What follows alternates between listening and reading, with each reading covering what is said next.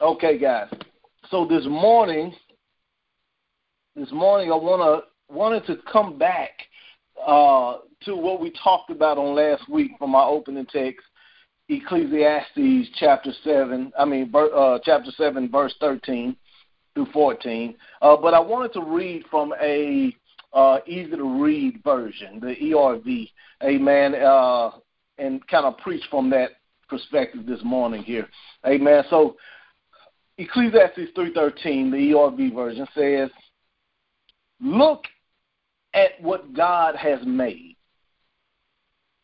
You cannot change a thing, even if you think it is wrong. When life is good, living in prosperity, the benefits of prospering, he says, enjoy it.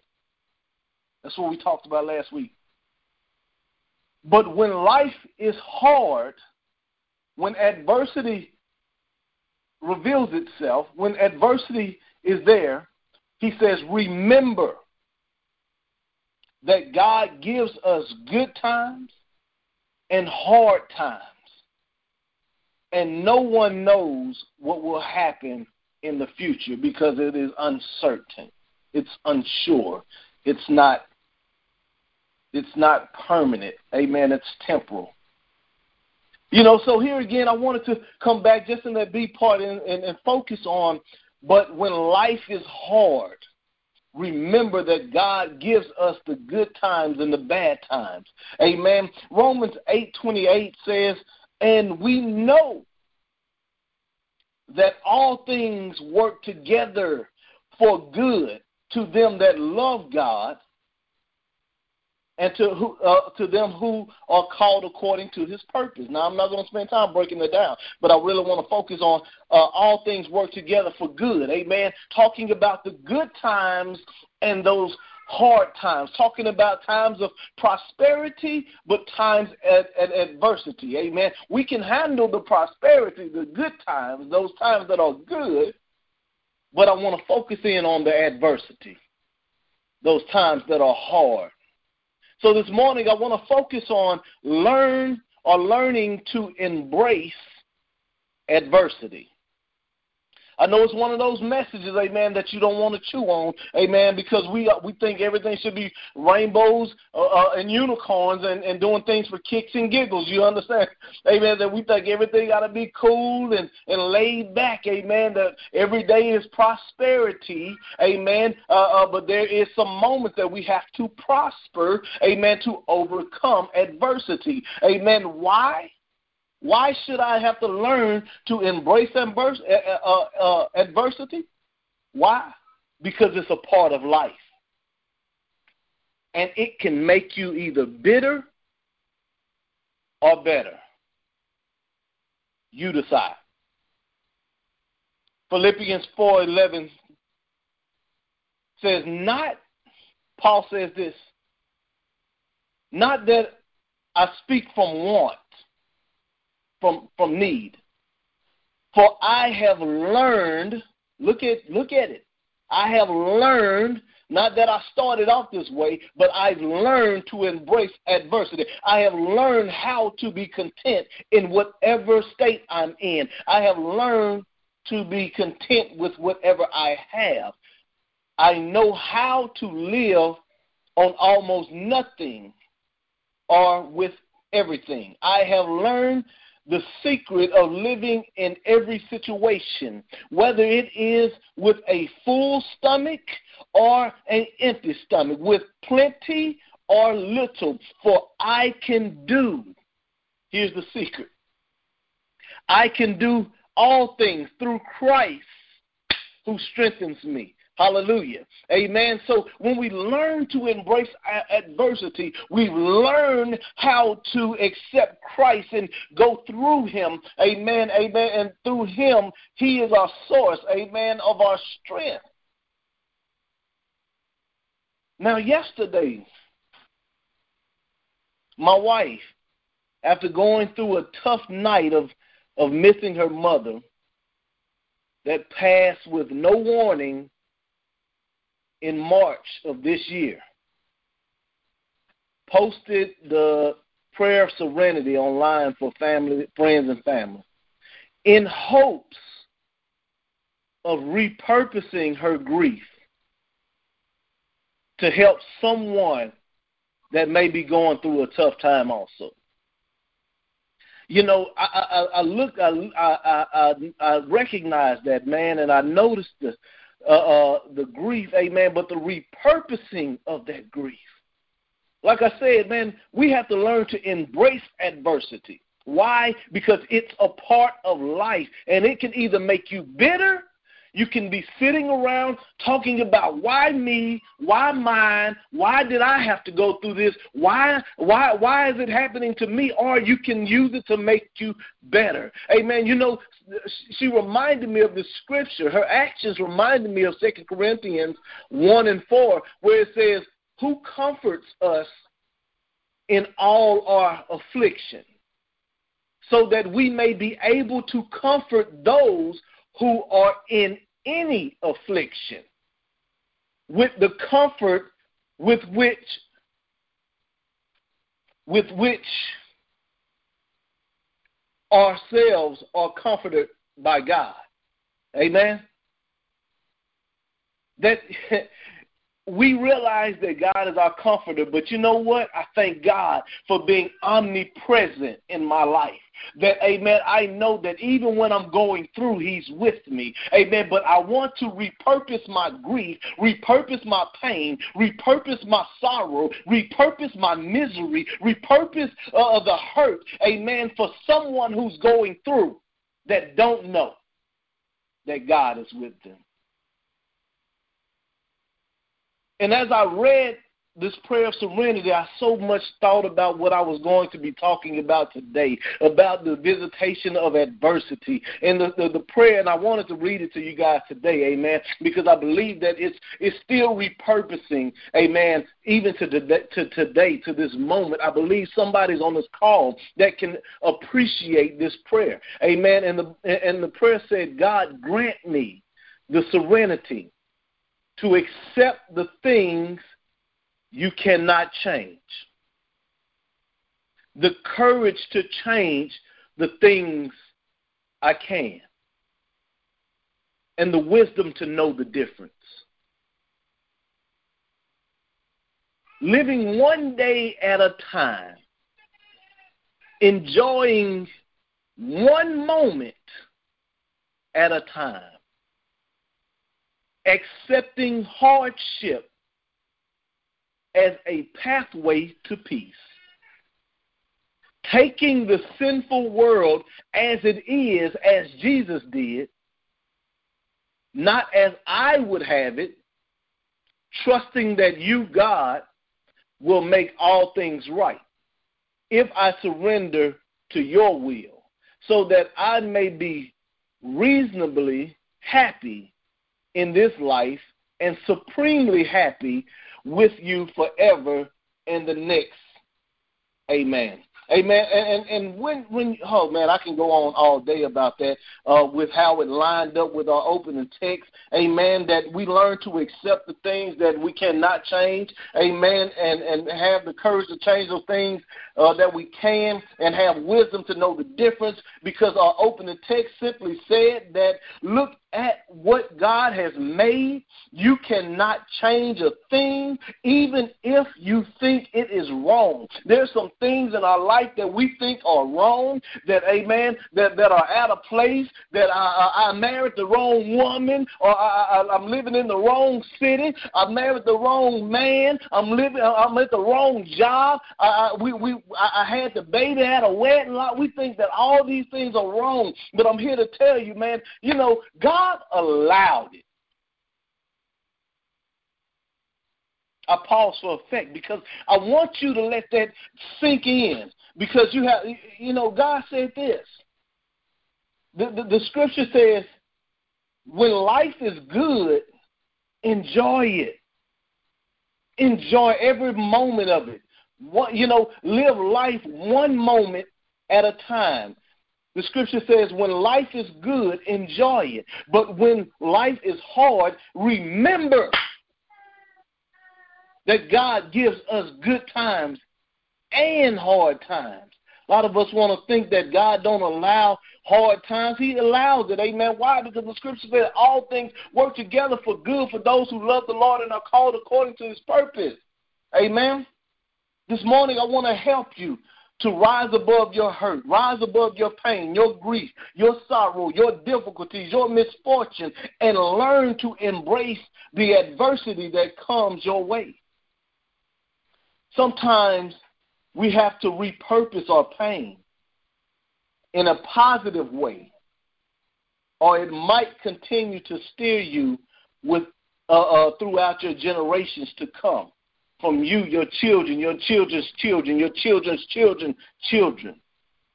If we don't learn to repurpose our pain, our hurt, our grief in a positive way, God gave Cain an opportunity to make things right before he went and killed his brother. Why did he kill his brother? There was adversity that he was faced with. And he instead of repurposing his pain, his grief, his sorrow, his hurt, he took it out on his brother. Now you have a choice. After being faced with adversity, you can either focus on the broken pieces or repurpose the pain and make something useful out of it. You know, what would happen instead of getting mad at your child for breaking a dish? You know, I just sit back and I thought about this.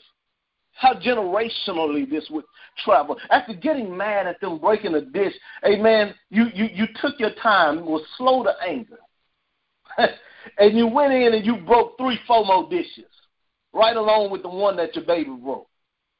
Amen. And you took those pieces, you put it on a tabletop, you mixed it in with some polyurethane. Then you, you, you laid it out, and only to make a memory, amen, for something more useful. What would happen? What would happen? Would, would, would something change within that child generationally? Amen. Rather than getting a whooping for breaking something that was temporal in the first place. Amen. Something that was vulnerable in the first place. Amen. That we took something that was vulnerable and made it more stable. Is that not what God is doing in our lives? Jeremiah 18 and 4 says this. And the vessel that he was making of clay was marred. It was imperfected. It was ruined. It was spoiled. It was nothing that I thought it was supposed to be in the hand of the potter. So he made it again. He crushed it. He destroyed it. The, adver- the adversity showed up in the life of that marred vessel. So he made it again into another vessel as it seemed good to the potter to make. Now, this may seem harsh to someone who's carnal minded and cannot hear spiritually. But understand that God created us, us, for His glory, not ours, not ourselves. Though we like to think that that God created us that uh, for for our own glory. No, He created us for His glory, so that He can get glory out of your life. Amen. So that we try to make our own decisions and make it our, our own will, take our will. God gave us free will. Amen. And and and we have to make a decision to trust His will or our own will. But he got to the point, amen, that God said, you know what? I made you for my glory. Amen. And but we want to make ourselves what we want to be and not what God wants us to be. God has the plan for our lives, not us. That's why we think that we're going and making certain choices and decisions. Amen. And adversity happens because you tend to go uh, uh the wrong way. You're not going to, according to the blueprint that the master had designed for your life. Amen. Now, this, like I said, understand that God created us for His glory, not for ourselves. So, so adversity has its place in our life, even if we think it is wrong. even when we think it is wrong, it has its place in our life. Nobody wants to go through adversity. Nobody wants to experience pain. We want to have the good side without the bad side. Look at look look at uh, our opening text at Ecclesiastes seven thirteen. He says, uh, uh, "Look at what God has made. You cannot change a thing, even if you think it is wrong." I was reading this article the other day from uh, Psychology Today out of a magazine. And the writer stated that adversity shakes us to the core. Why? Because it challenges our beliefs about ourselves and our place we are in in, life, in, in the world. It challenges our beliefs, our experiences. It challenges our knowledge, the things that we've learned along the way. It challenges our, our, our, culture, amen, our beliefs, and who we think we are in our mind and our place in the world. Adversity may show us that we are vulnerable. Adversity may show us that we're less important in the grand scheme of things than we thought, or that things we thought to matter really don't. That's what adversity shows up, and it, it it shows us that you know, like even with this coronavirus, it was so man, it, it was just so eye opening to see who was essential and who was not essential. What we thought was an essential thing according to man is now uh, not essential. A grocery worker, amen, was essential when before we didn't even we never knew their name. We we never knew they exist. They just we we just thought the the groceries just appeared up on the shelves. you buy something and then somebody refills it up, but you never really look at that as a job. You never thought about that being essential. You didn't. You never thought that they would be working uh, when a pandemic hit and you would be at home. It let us know about our vulnerabilities and how less important in the grand scheme of things that we that that, that we thought. You know, adversity. If you allow it if you allow it, it brings about divine correction. Now, I ran through this last week, and I wanted to come back and talk about it uh, just a little bit. Uh, divine correction. God will cause you to see yourself in someone else's shoes through adversity. You know how tables turn? That that that when it, we can we can think one thing.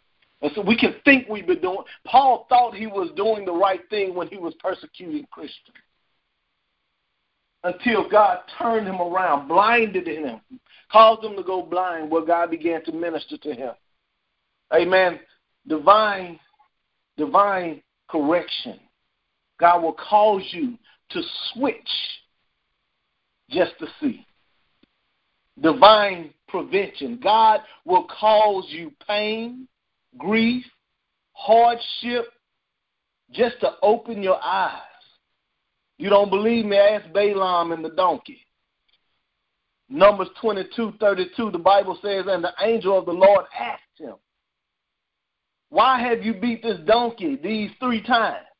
Because the donkey at first laid on top of Balaam on the side of the field. The second time he walked the man into uh, into the wall. Amen. Then the se- uh, uh, the third time, uh, I can't remember right off the top of my head what happened the third time. Amen. But the donkey, the donkey, amen, saw the angel with the drawn sword in the front that Balaam did not see. But the the, scripture went on to say in Numbers twenty two thirty two the angel said, I have come here to oppose you because your path is a reckless one before me.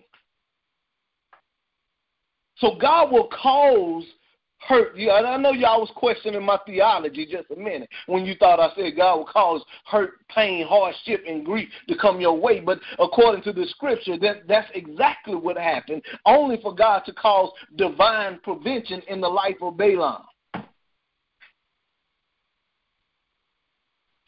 See, we think that adversity is there to hurt us, but I'm understand. Let me let me not get ahead of myself. Amen. Adversity comes to test your character, to test your love, to test your patience, your gentleness, your kindness, your joy, your peace, your your your, your self-control. James 1 and 2, uh, for instance, says, Count it all joy, my brothers when you meet trials of various kinds, talking about that adversity. For you know that the testing, there's some more adversity, of your faith produces patience, steadfastness. And let steadfastness have its full effect, that you may be perfect and complete, lacking in nothing. Now, now, now, adversity. Here again, he says, when you meet these trials of various kinds and know that the testing of your faith, amen, this is adversity. God is testing you. He's testing your character. He's trying to see if you're going to, uh, uh, he's testing your character, your faith, to see if you're able to produce patience. Amen. God will test you, amen, to see if you're willing to love your enemy. God will test you to see, amen, if you're willing to be kind, amen, if you're willing to give, amen, even though you don't know what those people might do with the money that you give them. Amen. The peace, the joy, I love the scripture where the Bible, it's a commandment where the scripture says, This is the day that the Lord has made, and we we shall rejoice and be glad in it. We shall rejoice. Amen. Reactivate joy. Amen. And be glad in it. God ain't talking about what's going on. You may be having some adverse situations. Amen. But the scripture says, this is the day that the Lord has made, and we shall rejoice. Amen. Just to test your character and be glad in it. Adversity comes to instruct you in righteousness. I like this one. Truly, the, the Mark 11 and 23 says this Truly I say to you, whoever says to the mountain, Be taken up and thrown into the sea, and does not doubt in his heart, but believes that what he says will come to pass, it will be done for him. Amen. We so busy trying to climb the mountain we so busy trying to fight the giant that God told you to tell it to move. Tell it to move. But adversity comes, the mountain is in your way, the obstacle is in your way just to see if you're going to obey divine instructing you in your righteousness.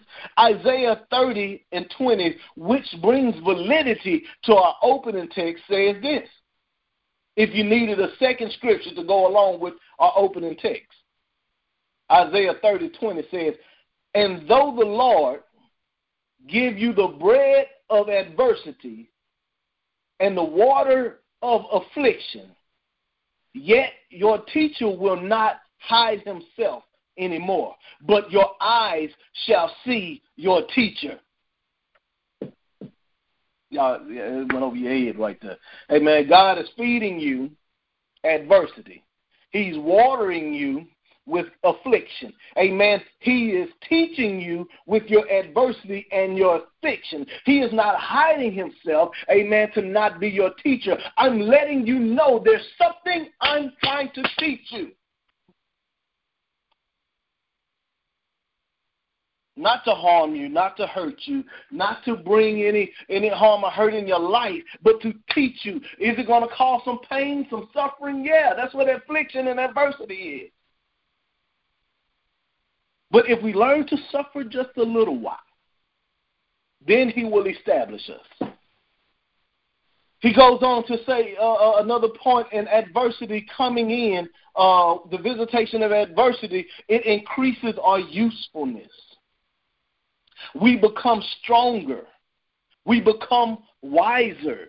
We become smarter. Amen. Amen. We become overcomers. We learn our place and we learn where our power comes from, which is in Jesus Christ. Amen. Second Corinthians 1 and 4 says, Who comforts us in all our affliction? Said this earlier. So that we may be able to comfort those who are in many afflictions, in any affliction, uh, with the comfort with which we ourselves are comforted by God. This is where God makes us useful when we understand that our comfort comes from Him. Amen. That we can be useful for God, that God can begin to use us when we understand who our strength comes from. Going back to our opening text in Ecclesiastes 7:14 in the B clause, where he says, But when life is hard, remember. God, I like that. When life is hard, remember that God gives us the good times and remember that God gives us the hard times. That goes back to you can see your teacher. You can see the teacher. We have to renew our mind of God's promises. Amen. We have to remember that God is sovereign we have to remember that God's will is perfect. We have to remember that He is Lord and He has everything under His control. When we fail to remember, we conform to the way of this world and we start focusing on the broken pieces rather than allowing God to use those broken pieces for His glory. We have to get back to remembering. There was one author who wrote, Amen. I can't remember it uh, uh, uh, uh verbatimly, Amen. But I know he said uh, uh, to this to this way, it's more better to remember than to be to gain knowledge, I think, to, to, to be re educated. In so many words, we're, we're constantly looking for so many degrees and learning so many different things about so many different things. Amen. Uh, uh, that those things have certain things that you major in so many different things that we go crazy. Major in so many different things that the things that we remember, we forget. I studied. I studied uh, uh, stress management uh, for for some years. And one of the first things that we forget to do is one of the first things we, we, we, we did when we first came on earth, which is to breathe. When we start stressing, we stop breathing. We start taking small breaths. Amen. Isn't that something? That we stop remembering to breathe when we start stressing? He says, but when life is hard, remember Remember, renew your mind. Amen. But I'm here to tell you if you don't have anything in you to remember, you need to learn how to, you need to get into a relationship. This is why the scripture says all things work together for the good for good Listen, you got to finish this thing. All things work together for good for those who love God. Now, pause. Amen. Those who love God, amen, ha- ha- have a relationship with Him. But the Bible says the only way that we can get to the Father is but by Jesus Christ. If you have not received Jesus Christ as your personal Lord and Savior, if you have not re- uh, uh, uh, uh received a relationship with Jesus Christ, if you have not, amen, spent time in Jesus Christ, who is the Word of God, if you have not spent time time in the Word of God, if you don't understand the promises of God, if you have not got into salvation and accepting uh, Jesus Christ, amen, as your personal Lord and Savior, this scripture here, amen, all things work together for good for those who love God. Amen. The Bible says that those who keep my commandments love me. Amen. Though we keep his commandments, God commanded us. Amen. These, these are commandments, amen, to love God, amen, and love our neighbors. Amen.